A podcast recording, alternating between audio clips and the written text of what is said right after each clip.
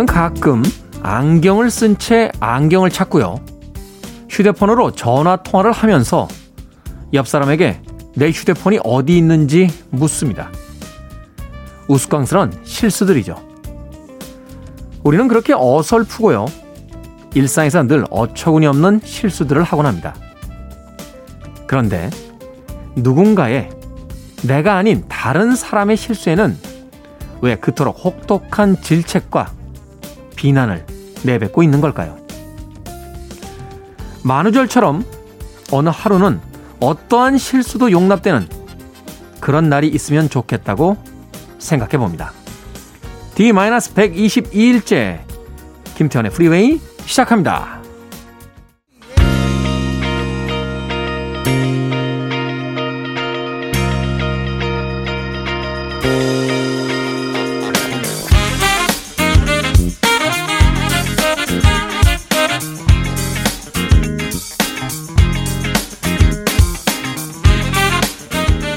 빌보드 키드의 아침 선택 김태훈의 프리웨이 저는 클테짜 쓰는 테디 김태훈입니다. 자 오늘 첫 번째 곡은 테렌스 트렌트 다비의 Wishing Well 들으셨습니다. 자 토요일 1부입니다. 음악만 있는 토요일로 꾸며드립니다. 두 곡, 세 곡의 음악 이어서 보내드립니다. 토요일 아침 편하게 게으름, 여유 피우시면서 음악 들으실 수 있습니다. 그리고 2부에서는요, 북구북구로 진행이 됩니다. 북칼럼니스트 박사 씨, 북튜버 이시안 씨와 함께 오늘의 책 함께 읽어보겠습니다. 자, 2부에는 과연 어떤 책이 준비가 되어 있는지 2부까지 기대해 주시길 바랍니다. 자, 청취자분들의 참여 기다립니다. 문자번호 샵 1061, 짧은 문자 50원, 긴 문자는 100원, 콩은 무료입니다. 여러분은 지금 KBS 2라디오 김태훈의 프리웨이 함께하고 계십니다.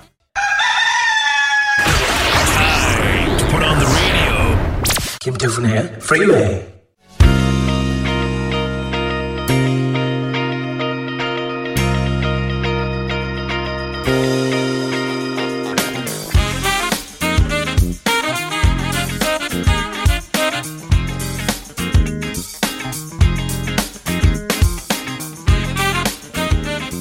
서리에이 스페셜의 Second Chance 그리고 신들러퍼의 Time After Time 헨리리 서머의 I Wish I Had a Girl까지 세 곡의 음악 이어서 보내드렸습니다.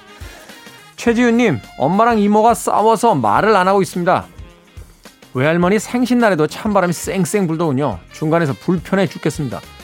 다 큰 어른들이 애들처럼 왜 싸우는지 저는 동생이랑 사이가 좋거든요. 그런데 테디 화해시키는 좋은 방법 알고 계십니까? 모릅니다. 예. 저희 어머니하고 저희 큰 삼촌하고요. 예. 저희 큰 삼촌님 돌아가시 직전까지 싸우셨어요. 예. 모릅니다. 화해시키는 방법. 아무리 엄마 그래도 말이야 뭐 이런 얘기 해봐야 아, 너도 똑같아 라고 욕만 바가지로 먹습니다. 우리가 배울 수 있는 교훈이 하나 있죠. 우리가 모든 걸 다 해결할 수 없다라는 것. 예. 우리가 세상에 힘든 일이 있으면요. 그 일을 해결하려고 하고 또 불편한 무언가가 있으면 그 일을 또 편하게 만들려고 하고 저 개인적으로 이걸 맥가이버 신드롬이라고 부르는데요. 예. 혼자서 다 뭘 해보려고 하는 게 있어요. 아, 안 되는 건 안 되는 겁니다. 최지우님, 엄마랑 이모님은 알아서 하실 겁니다. 토요일입니다. 외출하시는 게 어떨까 싶네요. 최지은님. 9942님. 빌보드 키드라는 말이 너무 좋습니다. 매주 레코드 가게에서 빌보드 차트 보던 저도 기억이 나고요. 그렇죠? 음, 예전에는 이 빌보드 차트가 발표되는 날을 그렇게 기다렸어요. 그래서 새로운 음악이 뭐가 올라왔나 또 새로운 음악이 올라오면 빌보드 차트를 소개해주던 라디오 프로그램을 꼭 시간 맞춰 들으면서 어, 그 음악들을 감상하던 그런 시기가 있었습니다. 모두가 자신의 시대를 상징하는 어떤 단어 같은 것들이 있잖아요. 어, 서태지로 상징되는 이제 X세대 같은 인물들이 있고요. 지금 뭐 정치권에 한참 많이 가 계신 뭐 민주화 세대 이런 분들도 계시고 4.19뭐 혁명 세대 그 위쪽 세대들이겠죠. 최근에 뭐 G세대 뭐 이런 이야기도 하는데 뭐 휴대폰으로 디지털로 상징되는 뭐 그런 세대이기도 할 거고요. 80년대의 젊은 날을 보낸 네. 청소년기와 젊은 날을 보낸 저희 같은 세대들에겐 역시 빌보드라고 하는 네. 미국의 팝음악, 전 세계 팝음악을 주도했던 이 빌보드 매거진, 네, 빌보드 차트. 그래서 빌보드 키드라는 명칭이 꽤나 어울리지 않나 하는 생각 해본다.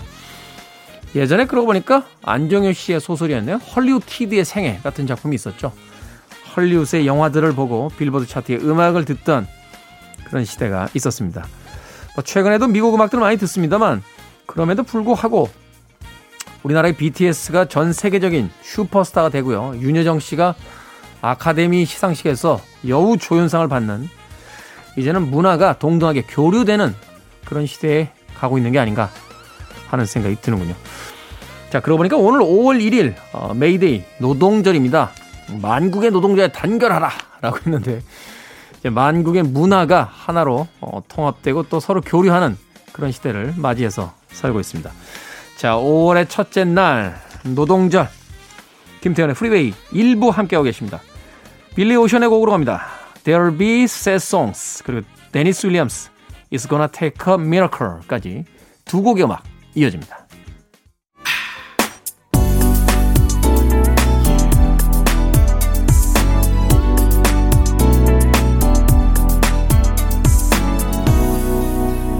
김태훈의 Freeway.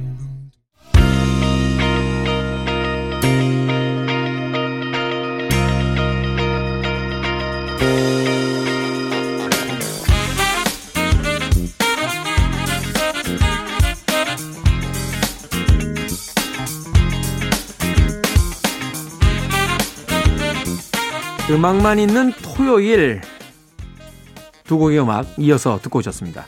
빌리 조엘의 The Longest Time에 이어진 곡은 하워드 존스의 Things Can Only Get Better 였습니다. 성수선님, 딸 데리고 구두 사러 갔는데 공부 잘하게 생긴 얼굴이라고 해서 둘이 열받았습니다. 직원분은 칭찬이라고 던진 말이지만요.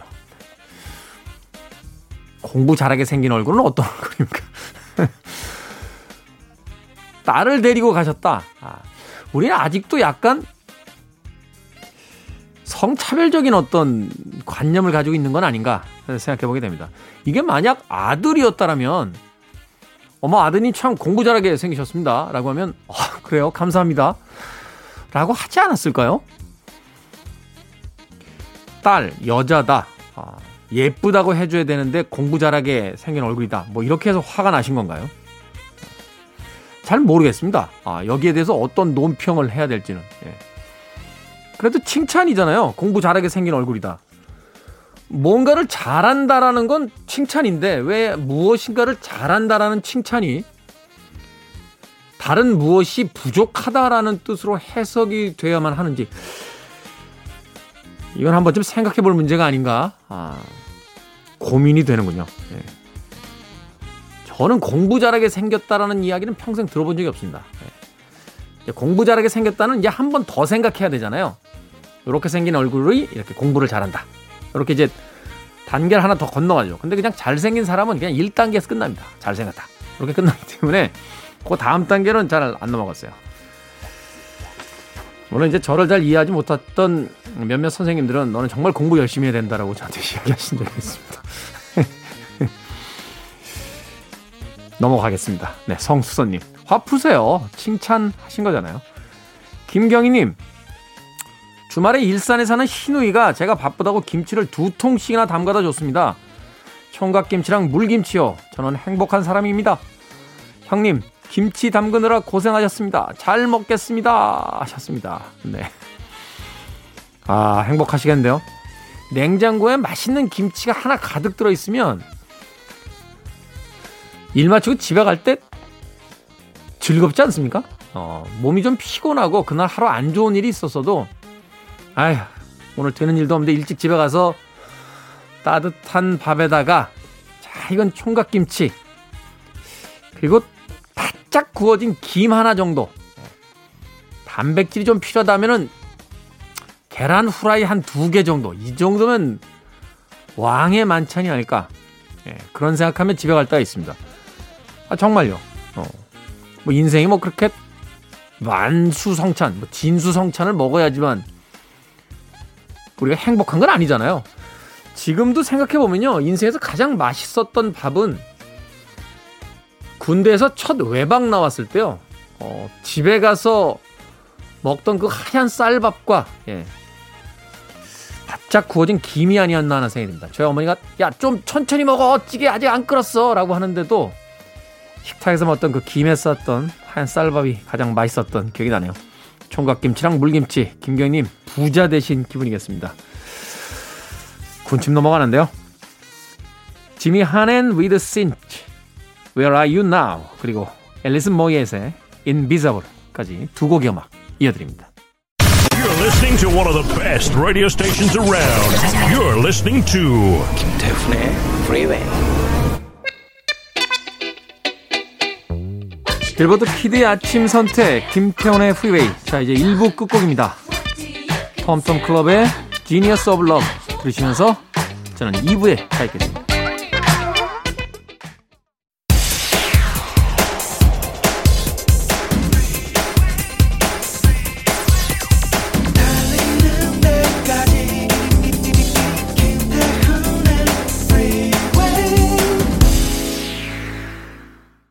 김태훈의 프리웨이 5월 1일 토요일 2부 비지스의 You Win Again으로 시작했습니다. 9340님께서 신청해 주신 곡이었습니다.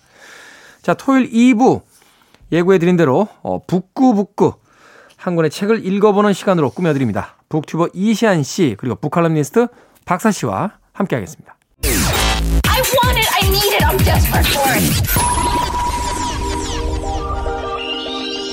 Okay, let's do it. 김태훈의 Freeway.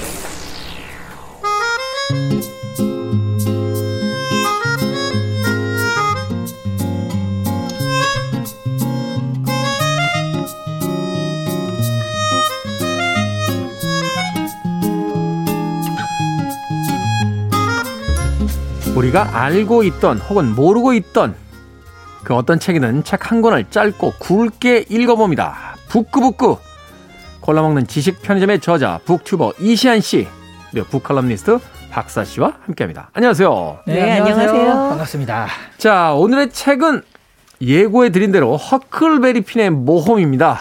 저자는 마크 트웨인, 뭐 미국 문학의 아버지다 이렇게 불리는 인물이기도 하고요. 네. 또 유머에 있어서 최고의 그 휴머니스트다. 음. 뭐 이런 이야기를 또 하기도 하는데 자 마크 트웨인 톰 소여의 모험을 성공시키고 그 이후에 낸 작품이죠. 일종의 spin-off라고 해야 되나요?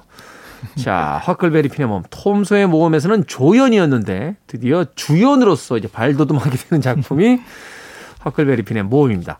자, 책으로 들어가기 전에 먼저 마크 트웨인이 어떤 작가인지에 대해서 어, 간략하게 좀 소개를 해 주시죠. 간단하게 말하면 미국인들이 가장 사랑하는 작가다. 음. 뭐 이렇게 얘기할 수도 있겠고요. 아까 말씀해 주신 미국 문학의 아버지라는 평가가 윌리엄 포크너가 그런 평가를 했거든요. 윌리엄 포크너. 네, 근데 헤밍웨이는 모든 미국의 현대 문학은 마크 트웨인으로부터 나왔다. 이렇게 또 얘기를 했습니다. 그 마치 그 비틀즈의 멤버들이 특히 존 레논이 엘비스 프레슬리 이전에는 아무것도 없었다. 네. 라고 이야기했던 것과 거의 좀 흡사한 어떤 그런 표현 방식이네요. 아마 이거를 제 생각에는 패러디했을 것 같아요. 음. 정확한 wording이 뭐냐면 미국의 현대 문학은 마크 트웨인의 허클베리 핀의 모험으로부터 나왔다. 그 전에는 아무것도 없었고 그 후로도 없었다.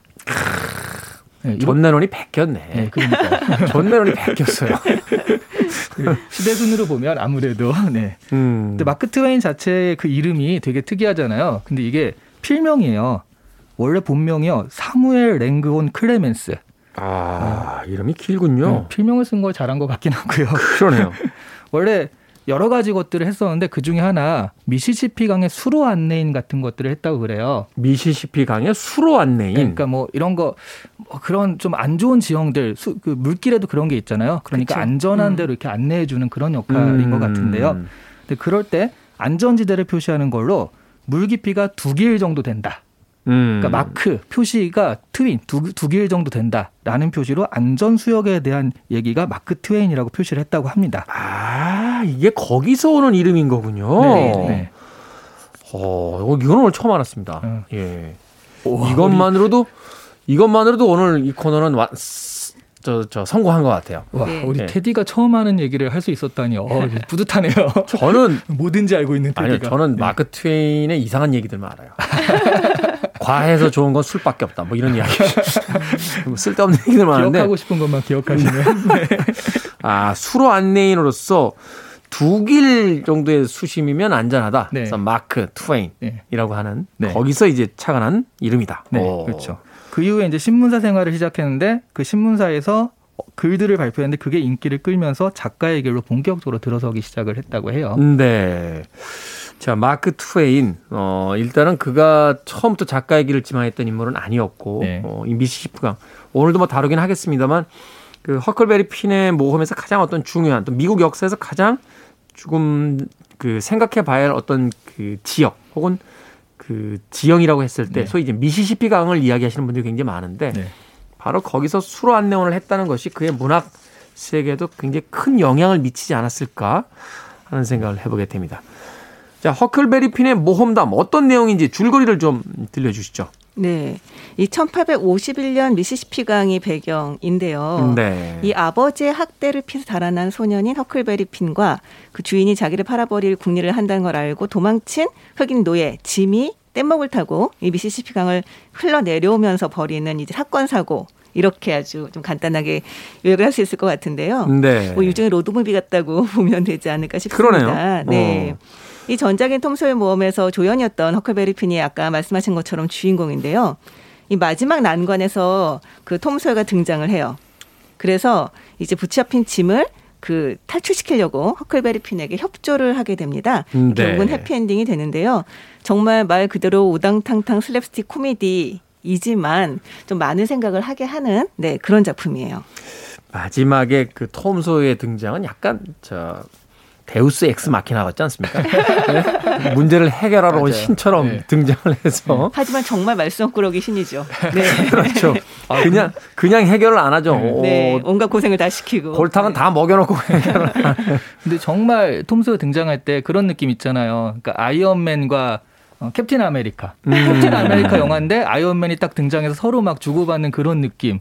예, 그래서 정말 어, 이런 전통이 이때부터 시작이 된 게 아닌가 하는 생각도 들더라고요. 자, 이 소설의 시대적 배경이 중요할 것 같습니다. 일단은 어, 소년들의 모험담이 어떤 시대를 배경으로 그 시대가 갖고 있는 어떤 문화적인 어떤 어, 분위기라든지 역사적인 어떤 분위기가 어떠했는지를 좀 이해하는 게 이 소설에 조금 깊이 들어갈 수 있는 포인트가 되지 않을까 하는 생각이 드는데 어떻습니까? 이 소설의 시대적 배경이 된 그 1800, 그 4, 50년대, 소위 이제 1800년대의 어떤 중반 네. 미국의 분위기. 일단 노예제도에 대해서 그러니까 남북 전쟁이 벌어지기 직전 뭐 이런 얘기를 하잖아요. 그랬을 때는 노예제도도 하나의 그 흔히 얘기하는 그 하나의 그 포인트 경 그러니까 뭐랄까 논란이 되는 포인트였던 거고요. 네. 남과 북이 갈려가지고 말하자면 상공업과 농업의 어떤 경쟁이라고 할 수 있죠.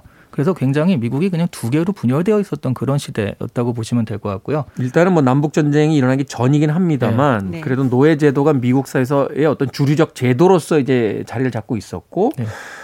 그것을 이제 그 대전제 하에 아, 지리적 배경이 된 이제 미시시피 강.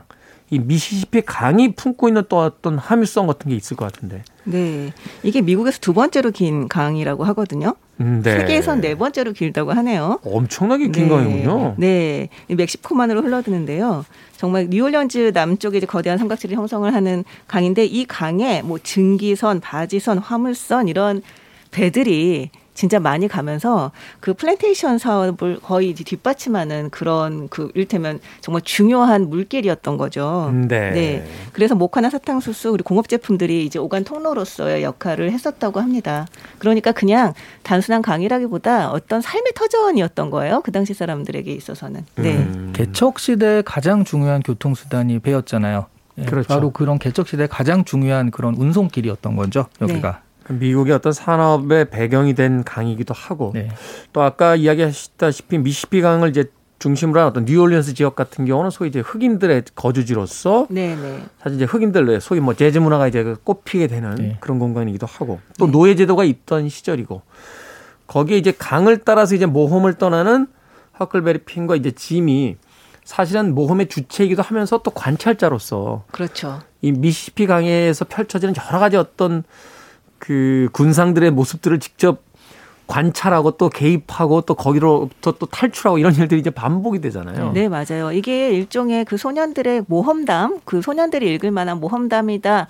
라고 생각을 하고도 많이 접근을 하시는데 이게 그 당시에 미국에서는 굉장히 사실주의 문학으로 되게 인정을 받았어요. 근데 네. 자, 근데요. 이 책은 들어갈 때부터 무섭습니다. 경고문으로 시작을 하죠. 이 이야기에서 어떤 동기를 찾으려고 하는 자는 기소할 것이다. 이 이야기에서 어떤 교훈을 찾으려고 하는 자는 추방할 것이다. 이 이야기에서 어떤 플롯을 찾으려고 하는 자는 총살할 것이다. 지은이의 명령에 따라 군사령관 GG라고 되어 있습니다. 이게 뭡니까? 네, 마크 트웨인은 왜 이런 경고문을 그 소설의 초입에 적어 놓은 걸까요? 그러니까 뭐 동기 교훈 플롯 찾지 마라 뭐 이런 얘기인데요. 음. 어떻게 보면 그냥 동기니 교훈이니 이렇게 뭐 찾지 말고 재밌게 그냥 즐겨라. 라는 것을 조금 그럴듯하게 쓴 것일 수도 있을 것 같고요. 또. 한편으로는 음.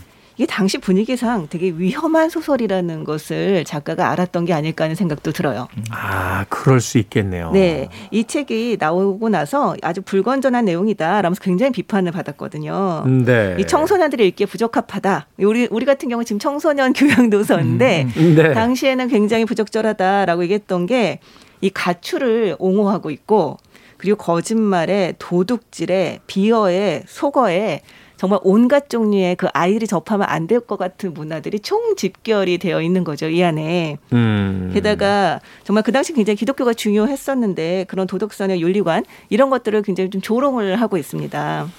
그래서 당시에 나왔을 때 피를 굳게 하는 유머다.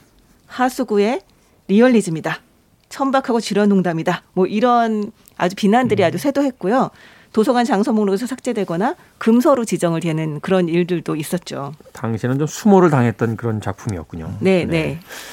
사실 이 책을 읽어 나가다 보면 지금이야 뭐 그렇게까지 충격적이지 않습니다만 앞서 이야기해 주신 것처럼 이제 19세기 중반의 어떤 분위기를 본다라면 미국 사회의 근간이라고 하는 이제 그 도덕, 청교도 정신으로서 사실은 그 만들어진 나라잖아요. 그렇죠. 거기에 기독교, 종교의 자유를 찾아온 기독교인들. 거기에 이제 근대의 어떤 상징과도 같은 이제 교육. 이걸 허클베리핀이 다 부정하잖아요, 사실은. 그럼요. 몽땅 뒤집죠. 거기다 사회 경제적 기반을 그 이루고 있는 노예 제도마저도 이제 부정을 하고 흑인 탈출한 노예와 함께 둘이 이제 말하자면 베가본드가 아, 여행을 간다. 이것 자체가 굉장히 당시의 어떤 그 문단에서 봤을 때는 이 전복적이고 혁명적인 어떤 이야기가 아니었나 하는 또 생각이 드네요. 게다가 그렇게 아, 그런 주인공은 나올 수 있는데 그런 주인공이 나오면은 보통은 이제 징벌을 받으면서 끝나야 되잖아요. 그렇죠. 그래야, 그렇죠. 예, 그래야지 전복을 하다니 감히 이렇게 징벌을 받고 끝나면 되는데 그래야 교훈적 소설이 네. 되지 않습니까? 이거의 전편이라고 하는 톰소의 모험 보면 둘이 그런 식으로 살다가 엄청난 부자가 돼요. 아, 그렇죠. 그 마을의 가장 지식인보다도 그 마을의 가장 지식인이 받는 봉급 정도는 얘네들이 번 돈의 이자로도 이자가 훨씬 많다. 그래서 엄청난 부자가 되거든요. 네. 그 이렇게 사는 게 오히려 훨씬 좋은 거 아닌가 이런 권장하는 느낌까지 있어가지고요. 더더욱 그랬었던 것 같습니다. 말하자면 그 엄숙주의에 대한 어떤 마크 트웨인식 유머가 아니었을까 하는 또 생각도 해보게 되는데 사실 그러면서도 이 작품은 굉장히 섬찟한 부분이 많습니다. 네. 술주정뱅이가 아버지가 허클베리 핀을 납치하게 되는 음. 아, 아버지가 아들을 납치하게 되고 거기서 그렇죠. 탈출하게 되고 자기가 이제 죽은 것처럼 가장하고 네. 그리고 그 이후에 이제 펼쳐지는 여러 가지 어떤 그 미시시피 강에서 만나는 그 군상들의 모습들을 보게 되면 네. 사실은 마크 트웨인이 유머가 넘치는 작가였기 때문이지 이게 되게 비관적이고 그 우울하게 보일 수 있는 부분들도 많지 않습니까? 아, 정말요. 진짜 보고 있으면 아, 그냥 이게 진짜 모험담으로 그려져서 그렇지. 야, 내가 저 시대에 살았으면 진짜 힘들었겠다. 정말 어린들 총을 갖고 다니면서 툭 하면 아무나 쏴 죽이고 진짜 음. 너무 무섭고 너무 되면 정말로 살아남는 것이 네 되게 관건이 되는 그런 시대였던 것 같아요. 네. 음, 그렇군요. 그렇기 때문에 우리는 이 소설을 지금 판타지 소설로 봅니다만 당시의 독자들에게는 극사실주의 그렇죠. 소설로서 어, 이해됐던 것이 아닌가 하는 생각 해보게 됩니다. 자, 그런데 이 책이 왜 지금에 와서 그렇게 명작이 됐는지 노래 한 곡 듣고 와서 계속해서 이야기 나눠보도록 하겠습니다. 이글스의 멤버였죠. 돈 헨리, Boys of Summer. 19세기 중반 미시시피 강을 따라서 여행했던 허클베리 핀을 떠올리며 고른 곡이었습니다. 돈 헨리, Boys of Summer 들으셨습니다. 빌보드 키드의 아침 선택 KBS 2라디오 김태현의 프리웨이 북구북구 오늘 허클베리 핀의 모험 이시안 씨, 박사 씨와 함께 책 읽어드리고 있습니다. 자, 이 톰 소의 모험에서 등장했던 허클베리 핀. 그런데 그 다음 작품에서는 드디어 주연의 자리를 꿰차고 자신만의 모험을 펼쳐 보입니다. 이 허클베리 핀은 어떤 캐릭터이며 또 이 캐릭터가 마크 트웨인은 왜 어, 이 소설 속에서 어떤 이야기를 하기 위해서 이런 캐릭터를 등장시켰는지 좀 설명들을 해 주시죠. 일단 저는 이 강 허클베리 핀이 모험을 하잖아요. 그래서 굉장히 집 없는 불황 소년의 유행 그 유랑기 같은데 사실 이때 허클이 굉장히 부자거든요. 사실은 이제 사실은 전작 부자죠. 네. 전작 모험에서 무려 6천 달러인가요? 네, 6천 달러. 6천 그렇죠. 달러를 받죠. 당시 돈으로 6천 달러면 엄청난 이제 돈이라고 여기 나와 있는데. 네, 네. 그러니까 이런 이렇게 보자면 그리고 또 목숨을 구해준 그 전작에서 목숨을 구해준 더글라스 아주머니라고 있어요. 그러니까 허- 허클베리가 목숨을 구해줬는데 그 아주머니 후원까지 받고 있어요. 음. 그래서 어떻게 생각하면 이게 검- 돈 많은 건물주 소년의 미시시피강 유랑기다. 음. 사실 아쉬울 게 없거든요. 그럼에도 불구하고 자신의 전 재산을 누군가에게 줘버리고 음. 또그 머리를 아주 그 곱게 자르게 하고 학교를 보내려고 하는 그 말하자면 제도적 제도적 강압으로부터 이제 탈출해서 도망가는 이야기잖아요. 네. 그러니까 어. 그렇게 생각하면 그 전에는 사실 선택권이 없었던 거거든요. 허크한테는 이렇게 살 수밖에 없는 선택권이 있어, 없었는데 이제는 선택권이 있음에도 불구하고 자기가 이런 삶을 택한 사람인 거죠. 아, 거기에 방점이 있겠네요. 톰스의 모험에서의 허클베리 핀은 사실은 선택의 여지 없이 그런 삶을 살았던 소년이지만 허클베리 핀의 모험에서의 허클베리 핀은 이미 자신이 부를 갖고 또 후견자가 있음에도 불구하고 이 자유의 삶을 이제 선택하는 그런 캐릭터로서 더 어, 자리를 잡게 되는 거네요. 네. 그게 선택이라고 볼 수 있을지는 잘 모르겠어요. 왜냐하면 이 불황자인 아버지가 이 허클베리 핀이 부자가 됐다는 얘기를 듣고 찾아와서 아들을 감금을 하잖아요. 그렇죠. 그러니까 허클베리 핀 입장에서는 어떻게 보면 오히려 선택권이 없었던 게 아닐까. 음. 그 아버지 아버지에게 돈을 주지, 주지 않기 위해서 세척판사에게 돈을 준 거였고 그 다음에 정말 이 아버지 아까 살아있는 이상에는 이 소나게 벗어날 수 없다는 걸 알기 때문에 자기가 죽은 것처럼 위장을 하고, 위장을 하고. 도망을 친 게 아니었을까 하는 생각이 들기는 하는데 사실은 그러면 그 장치도 뭔가 우리에게 작가가 이야기하고 있는 거 아닌가요? 기성세대에 의해서 자신의 네. 어떤 자유를 강박당한 한 소년이 가지고 있던 기득권을 포기한 채 이제 탈출하는 이야기가 펼쳐지게 되니까. 네. 근데 이게 또 선택이라는 말이 또 어느 정도는 의미가 있는 게 어른의 도움을 구하려고 하지 않거든요. 음. 그러니까 이제 잘 아버지가 아무리 그래도 사실 도와달라고 했으면 다른 어른들의 도움을 받을 수도 있었을 텐데 이제 자력 갱생을 이제 어, 시도를 한 거죠. 어떻게 보면 그 모든 이제 어른들의 간섭과 이제 도움을 다 뿌리치고 네. 그리고 실제로 이제 여행을 하는 과정에서도 그걸 볼 수가 있거든요. 이게 굉장히 여러 가지 곤궁에 처하게 되는데 그때마다 정말 거짓말과 사기와 도둑질로 위기를 모면하는 하기는 하지만 어른들에게 도움을 청해서 자기를 도와달라고 하는 거는 거의 볼 수가 없어요. 음. 네.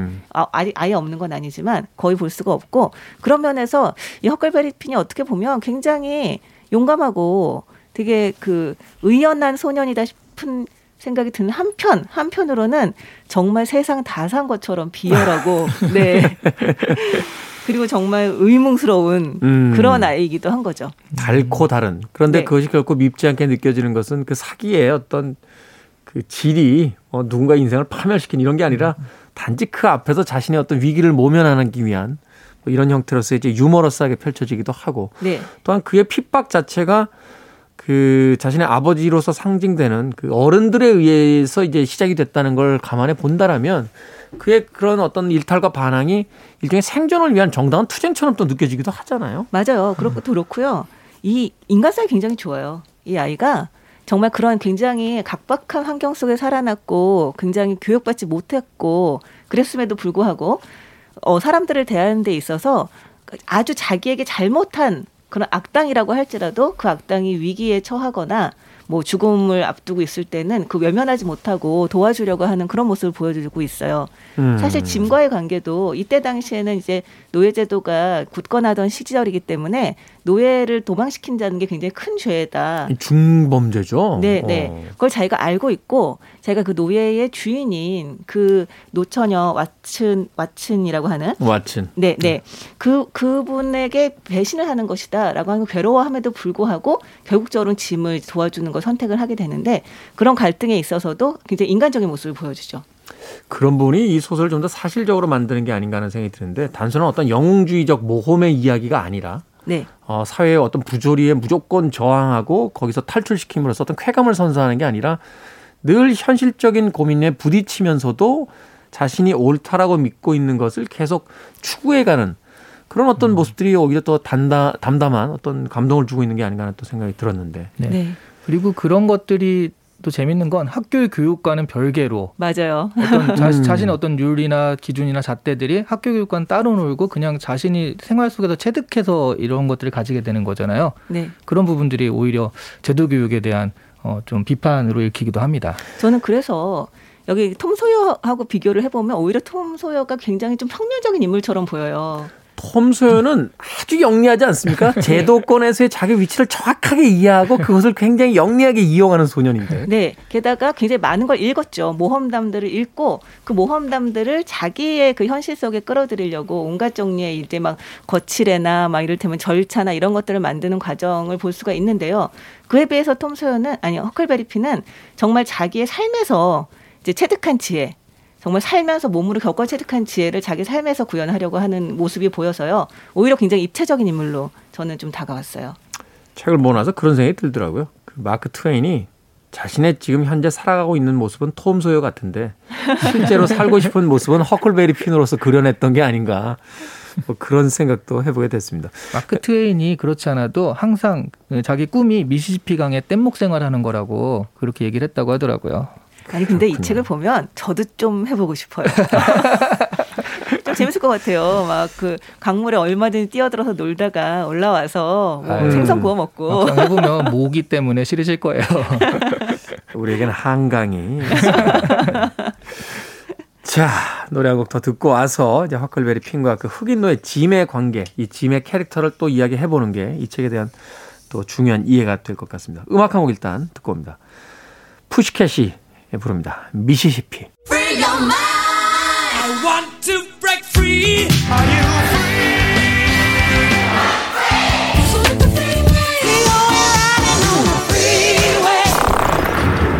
Freeway. 푸시캣의 미시시피 듣고 오셨습니다. 빌보드 키드 아침 선택 김태훈의 프리웨이 오늘 북칼럼니스트 박사 씨 그리고 북튜버 이시한 씨와 함께 북구북구 허클베리 핀의 모험 읽어보고 있습니다. 자 짐에 대해서 이야기 안 할 수 없습니다. 아, 흑인 노예의 캐릭터인데 아이러니한 것은 이 모험을 통해서 오히려 짐이 이 허클베리 핀에게 더 많은 가르침을 주는 일종의 이제 멘토의 그 역할을 또 수행을 하잖아요. 그렇죠. 예, 이 흑인노의 짐에 대한 캐릭터 좀 소개를 해주시고 또 허클베리 핑과의 어떤 관계에 대한 이야기를 좀 더 나눠보는 게 어떨까 싶은데요. 그 당시에 근데 이때 나오는 짐에 대한 묘사랑 그 때 당시에 흑인에 대한 묘사가 좀 달라요. 아 그렇습니까? 네, 그때 당시에 보통 흑인들은 조금 이렇게 얘기하면 그렇지만 좀 덜 떨어지고 뭔가 말도 어눌하고 그런 식의 흑인으로 묘사되는 경우가 많거든요. 그 전형이라고 했을 때. 근데 여기서의 짐은 그렇지 않잖아요. 음, 그러니까 우리가 번역을 할 때는 약간 말을 그렇게 뭐 되게 유창하게 하는 듯이 번역하진 않지만 내용이나 이런 것들은 아까 말씀하신 대로 어, 어떤 멘토의 역할도 하고 그다음에 그 유여 그 의, 어, 우정이죠 우정 허커의 우정도 같이 쌓고 이런 모습들을 봤을 때 당시의 흑인들 묘사와는 좀 다르게 이 묘사한 것 자체가 이미 굉장히 파격이었다라고 할 수 있을 것 같아요. 근데 이 방송 듣으시는 분들이 이 말을 들으면 네. 조금 오해하실 것 같아요. 네. 왠지 현자 캐릭터 막 이렇게 볼 아, 것 같은데 그렇진 않습니다. 그렇진 사실 않죠. 전혀 네, 그렇지 네, 않고요. 굉장히 미신도 믿고 어떻게 보면 굉장히 어리석고 그리고 이제 뭔가 뭐 이렇게 하면 재수가 없어 막 이런 것들이 굉장히 매여 있고 그리고 이제 속기도 잘 속고 그러니까 말씀하신 것처럼 사실은 그렇게 교육받지 못한 흑인의 어떤 어리석음이라고 하는 걸 갖고 있지만 결정적인 순간에 굉장히 현명하죠. 그렇죠. 네, 네. 지혜가 있죠. 음. 네, 어. 네. 그래서 이 허클베리 핀이 짝 짐을 대할 짐을 대할 때 약간 마치 어린애를 대하는 것처럼 그러니까 짐이 속고 있으면 굳이 그 오해를 풀어주려고 하지 않거나 음. 아니면은 짐이 뭔가 이렇게 그 같이 위기했을 때 좀 놀리거나 약간 어린애를 대하는 것처럼 하지만. 그러면서도 예 그렇죠 즐기죠. 그러면서도 이야기 중간 중간에 아 어떨 땐 굉장히 똑똑하다 짐이. 라고 하면서 또 그런 모습을 보일 때는 그것에 대해서 편견을 가지지 않고 네. 뭐 이를테면 어리석은 흑인이 뭘 알겠어 뭐 이런 식의 태도 전혀 없이 정말 그 짐이 지혜를 발휘할 땐 그걸 또 온전히 또 받아들이는 그런 모습을 볼 수가 있죠.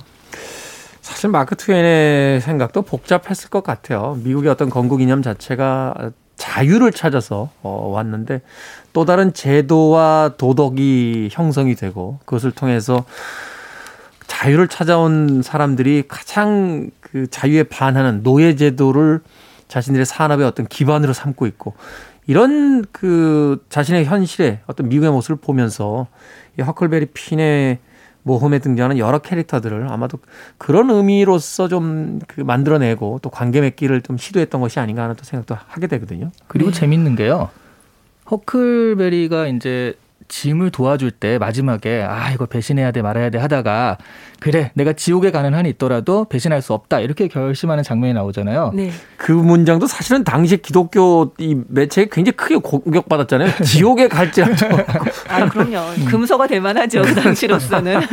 근데 이게 재밌는 게 사실은 도망 노예랑 같이 갔을 때 법적으로 문제가 돼가지고 내가 감옥에 가더라도 도와주겠다라고 결심하는 거는 이해가 가는데 지옥에 가더라도 이렇게 표현했다는 건 당시에 노예에 대해서는 이거는 법이나 그런 것의 문제가 아니라 윤리의 문제였다라고 보이거든요. 그렇게 교육 받았겠죠. 네네. 네. 그러니까 어. 이거는 뭐 악이다. 노예를 도와준 건 악이다. 선과 악의 문제.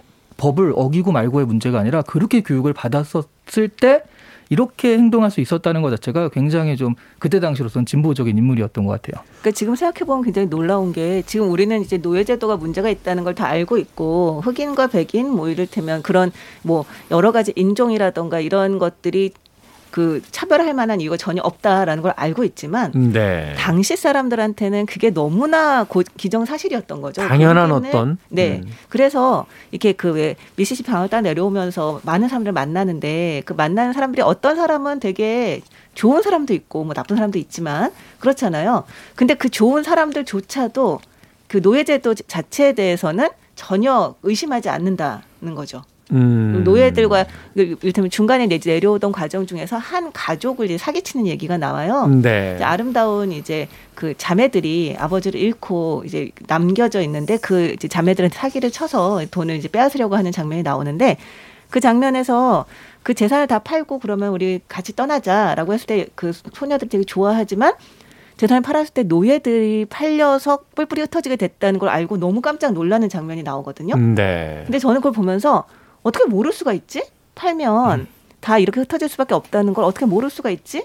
라는 생각을 했는데 그 당시에 이 사람들에게는 완전히 괴리가 되어 있는 생각이었다는 거죠. 그냥 삶에서 만나는 만나면서 뭐 수다도 떨고 얘기도 하면서 같이 살고 있는 흑인과 재산으로서의 흑인 이 생각이 머릿속에서 완전히 분리가 되어 있었기 때문에 이게 가능하지 않았나라는 음. 그런 생각을 좀 하게 됐어요. 그렇죠. 사실 생각해 보면 우리가 조선 시대에 뭐 위대한 학자다, 어, 인본주의자, 정치인이다, 이렇게 역사책에서 배우는 인물들도 신분제도에 대해서는 뭐 특별한 얘기를 안 했잖아요. 그럼요. 어, 노비가 있었던 그 신분제도를 그냥 당대의 어떤 윤리로서 아무런 그 비판 없이 받아들였던 그런 인물들이기 때문에 사실 우리의 생각이 자신이 속해 있는 그 시대의 어떤 제도나 도덕을 넘어서서 생각하기라는 그렇게 쉽지 않은 것이 아닐까 하는 또 생각을 맞아요. 또 맞아요. 해보게 됩니다. 네. 그런 의미에서 또 한편으로 어, 또 한편으로 이 허클베리 피누의 모험을 쓴 마크 트웨인의 생각이 얼마나 전복적이며 얼마나 당시의 사람들에게 혁명적으로 느껴졌을까.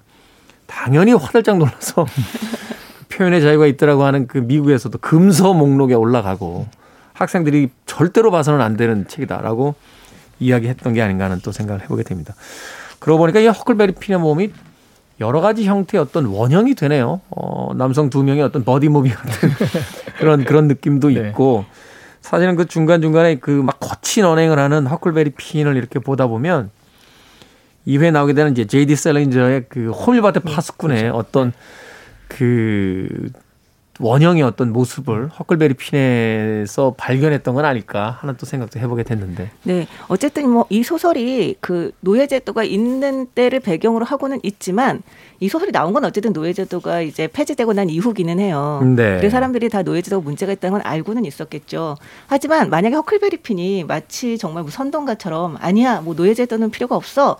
어, 그건 뭐 이를테면 인종차별은 뭐 타당하지 않아. 뭐 이런 얘기를 하면서 만약에 했다면 네. 그랬다면 이 작품이 이렇게까지 문학적으로 가치가 있지는 않았을 텐데 이 아무것도 모르는 소년이 자기가 정말 인생에서 배운 거라고는 정말 노예제도라고 하는 게 사당하다라는 것밖에는 모르는 소년이 어떤 우정을 쌓으면서 정말 인간적인 관계를 교류를 하고 음. 결국은 이제 구하려고 결심하는 이 과정이 너무 설득력이 있기 때문에 네. 그래서 이게 문학적으로 좀 높은 그 평가를 받게 된 게 아닌가 하는 생각이 들어요. 직접 화법이 아닌 어떤 사건을 통해서 어, 네. 우리에게 그것을 스며들게 전달하고 있기 때문이다. 맞아요. 라고 이야기를 해주셨습니다.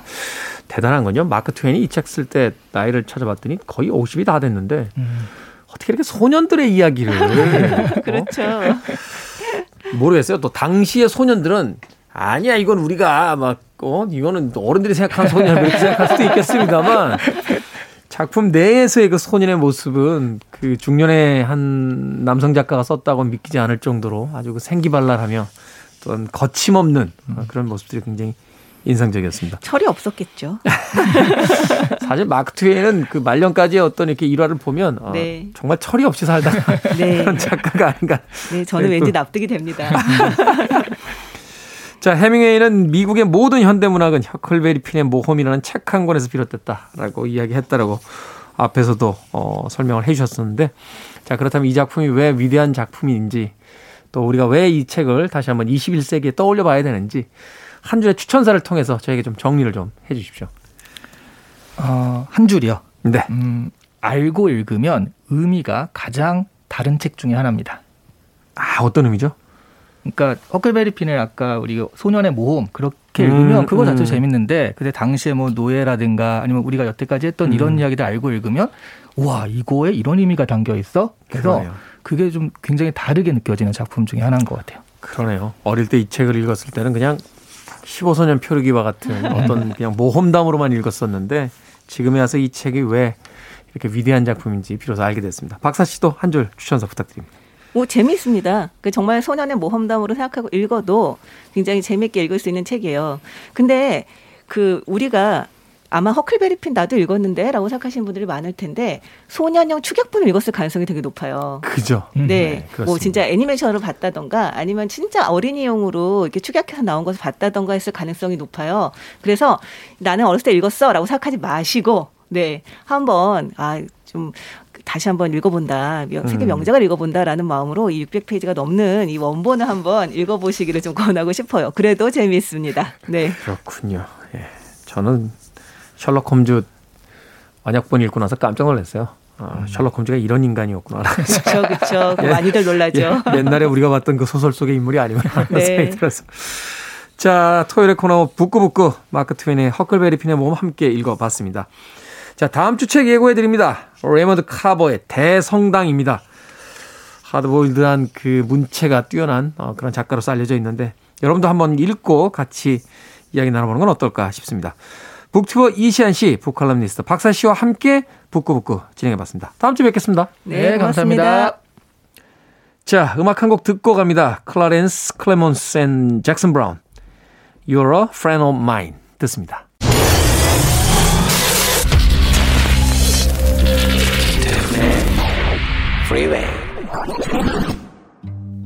KBS 2라디오 김태훈의 프리웨이 D-122일째 방송 이제 마칠 시간입니다. 성수선님의 신청곡 모리스 알버트의 Feelings 오늘 끝곡입니다. 저는 내일 아침 7시에 돌아오겠습니다. 고맙습니다.